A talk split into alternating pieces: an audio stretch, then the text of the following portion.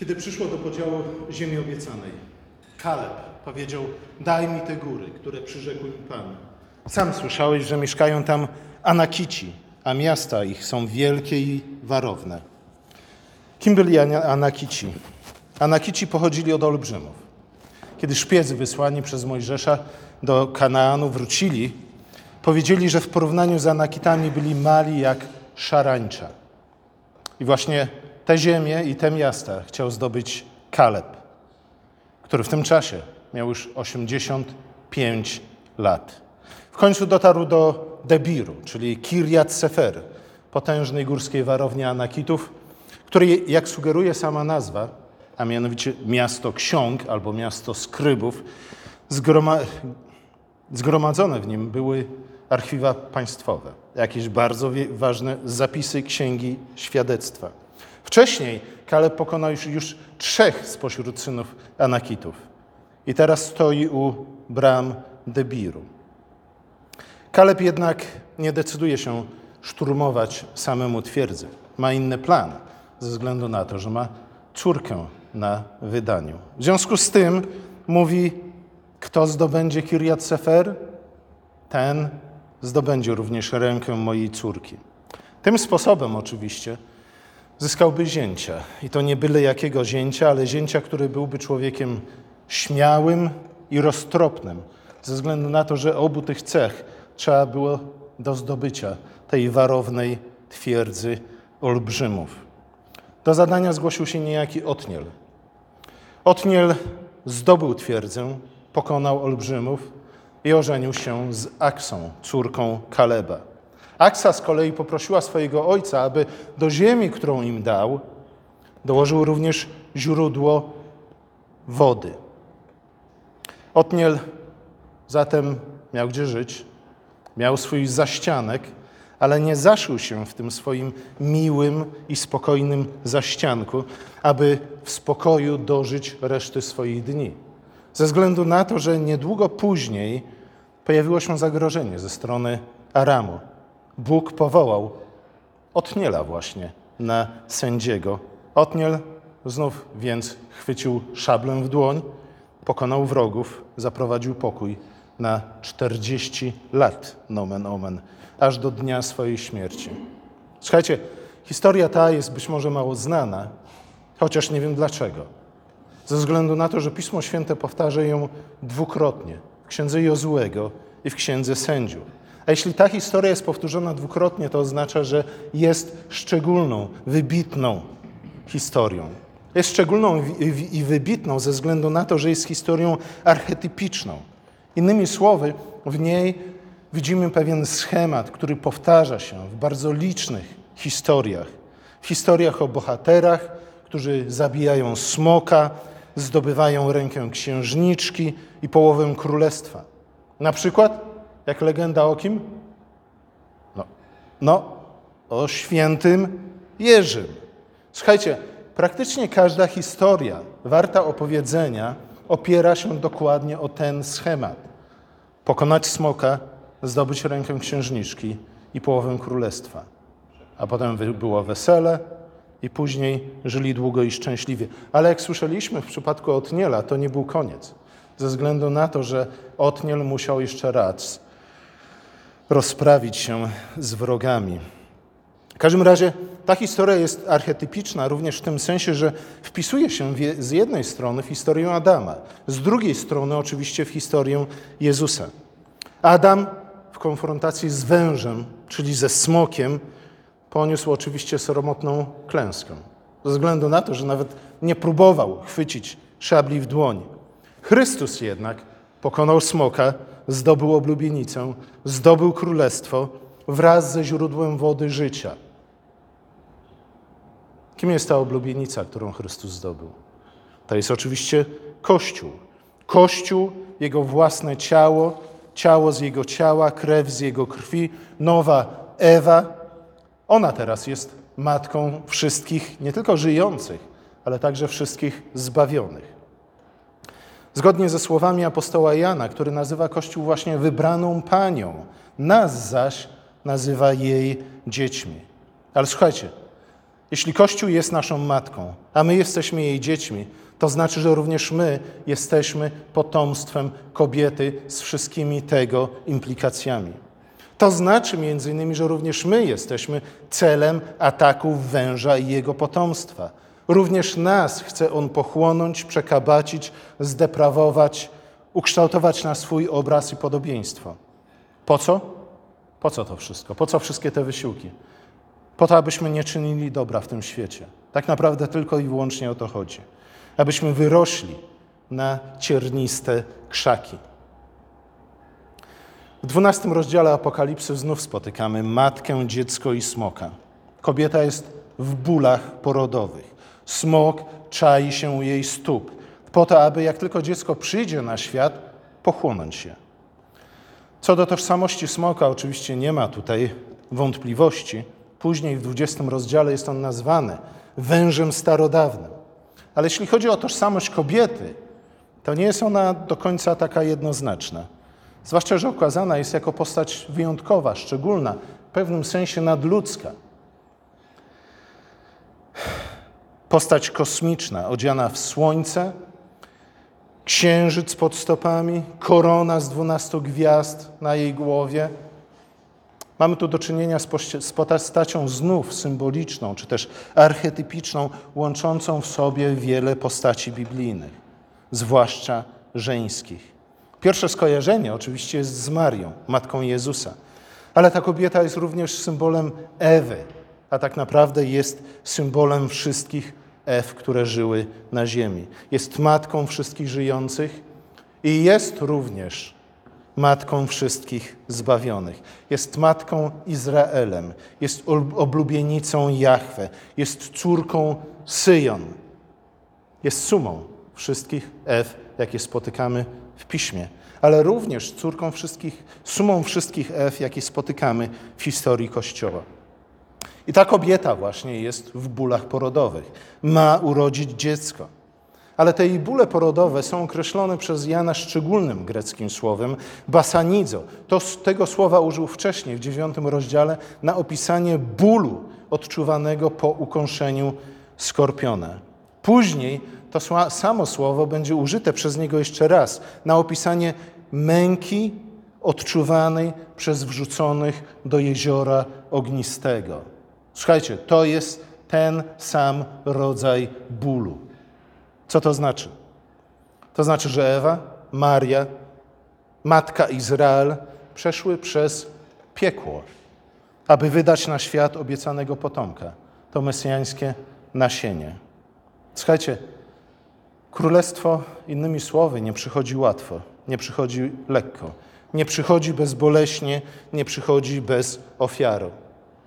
Też chciałbym, żeby to było takie proste. Podnieść rękę, zaprosić Jezusa do swojego serca i koniec. I wszystko. I jesteśmy z powrotem w raju. Nie.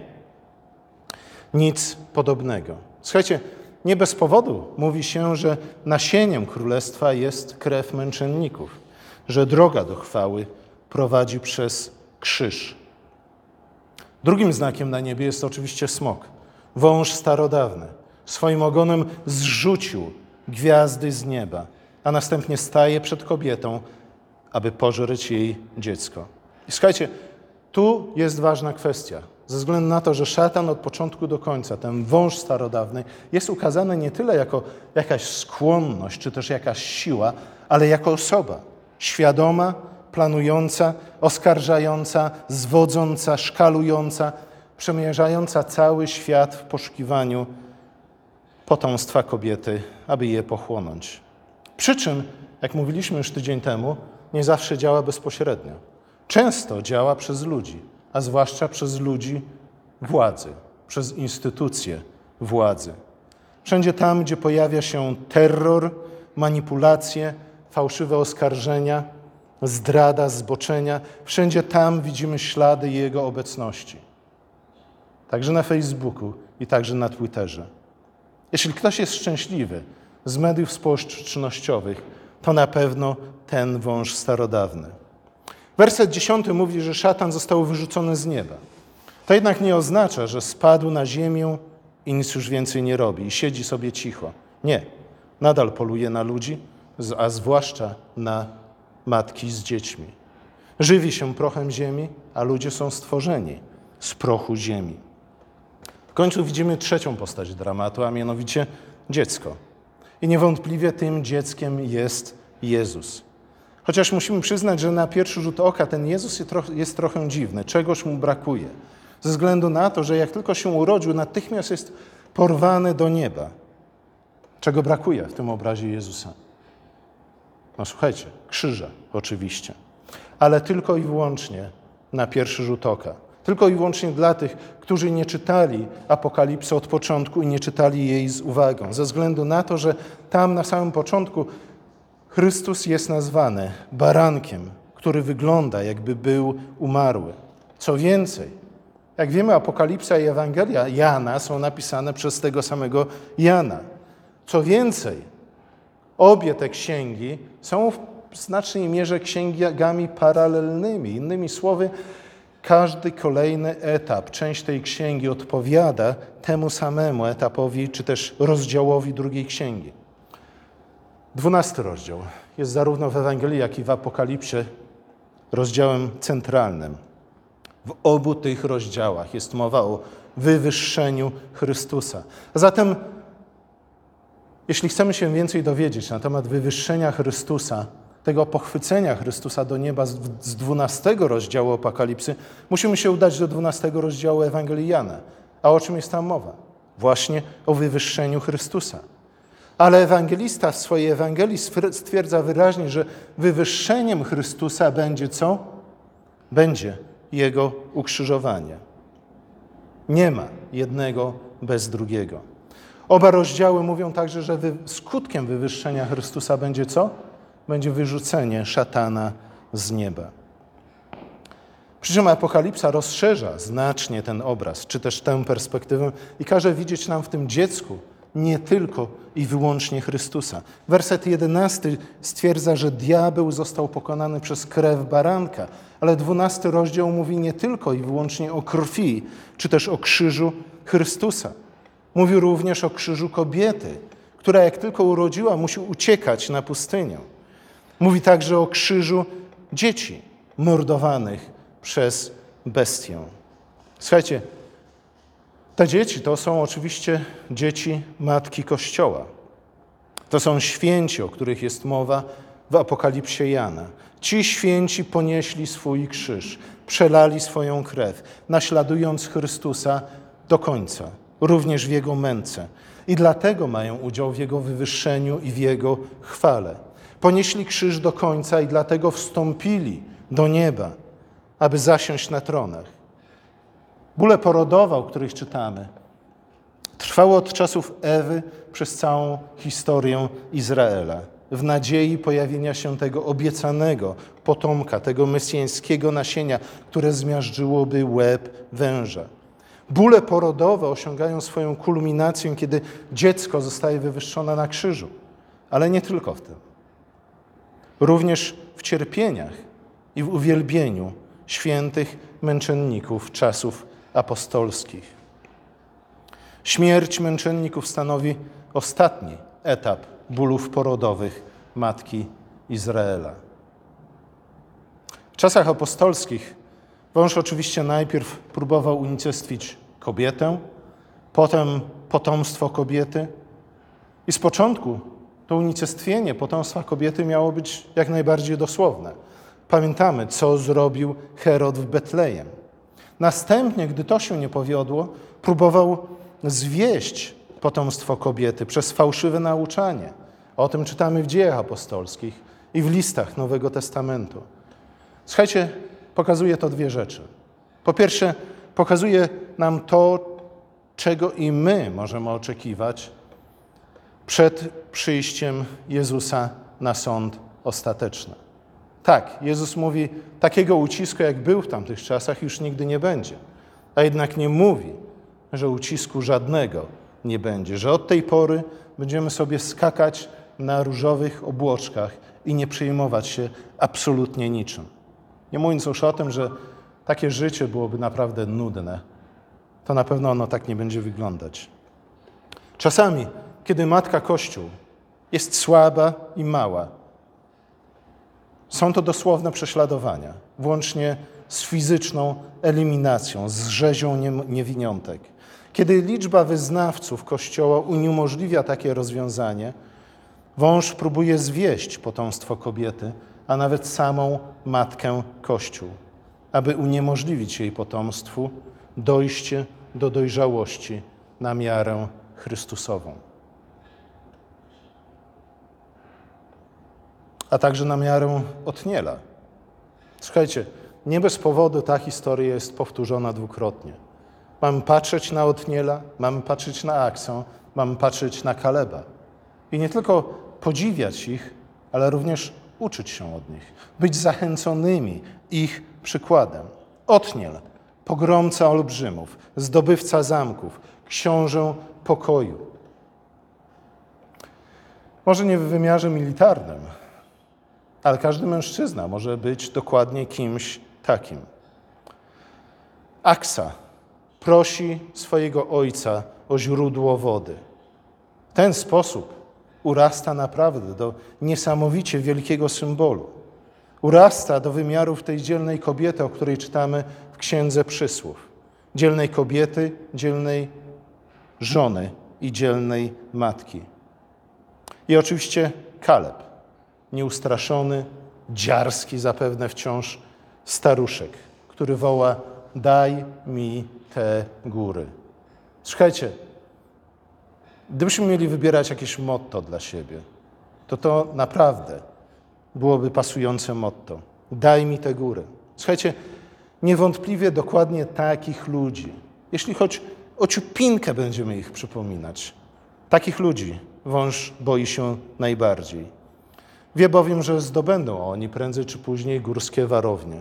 Wie, że pobiją olbrzymów. Wie, że zbudują domy, zasadzą winnice i wydadzą następne pokolenie dzieci, które będą, jak to drzewo, zasadzone nad strumieniami wód.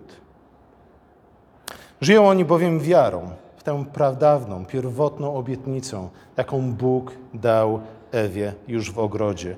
I wiedzą, że obietnica ta odnosi się nie tylko do samego Chrystusa, ale także do nich, do wszystkich dzieci Matki Kościoła. Co potwierdzają słowa apostoła Pawła z listu do Rzymian: Bóg pokoju zetrze szatana pod stopami waszymi. Nie tylko Chrystusa, ale również waszymi. Zresztą ten fragment akurat z listu do Rzymian każe nam postrzegać całą historię biblijną, historię zbawienia i historię stworzenia właśnie w kategorii tej historii, którą dzisiaj i w poprzednie dwie, dwa wtorki sobie przypominamy. Bóg pokoju zetrze szatana pod stopami waszymi. My mamy być tymi, którzy miażdżą łeb węża. Oczywiście to oznacza, że ten wąż ukąsi nas w piętę, każdego z nas, bez wyjątku, w ten albo w inny sposób. To oznacza, że zwycięstwo nie będzie łatwe, że nie obejdzie się bez bólu i bez ofiary, a jednak jest ono pewne, ze względu na to, że obietnicę złożył ten, który jest wierny i mocny, który mądrze i sprawnie prowadzi swoje dzieci, tak, przez utrapienia, przez trud, przez znój, ale prowadzi je do wiekuistej chwały.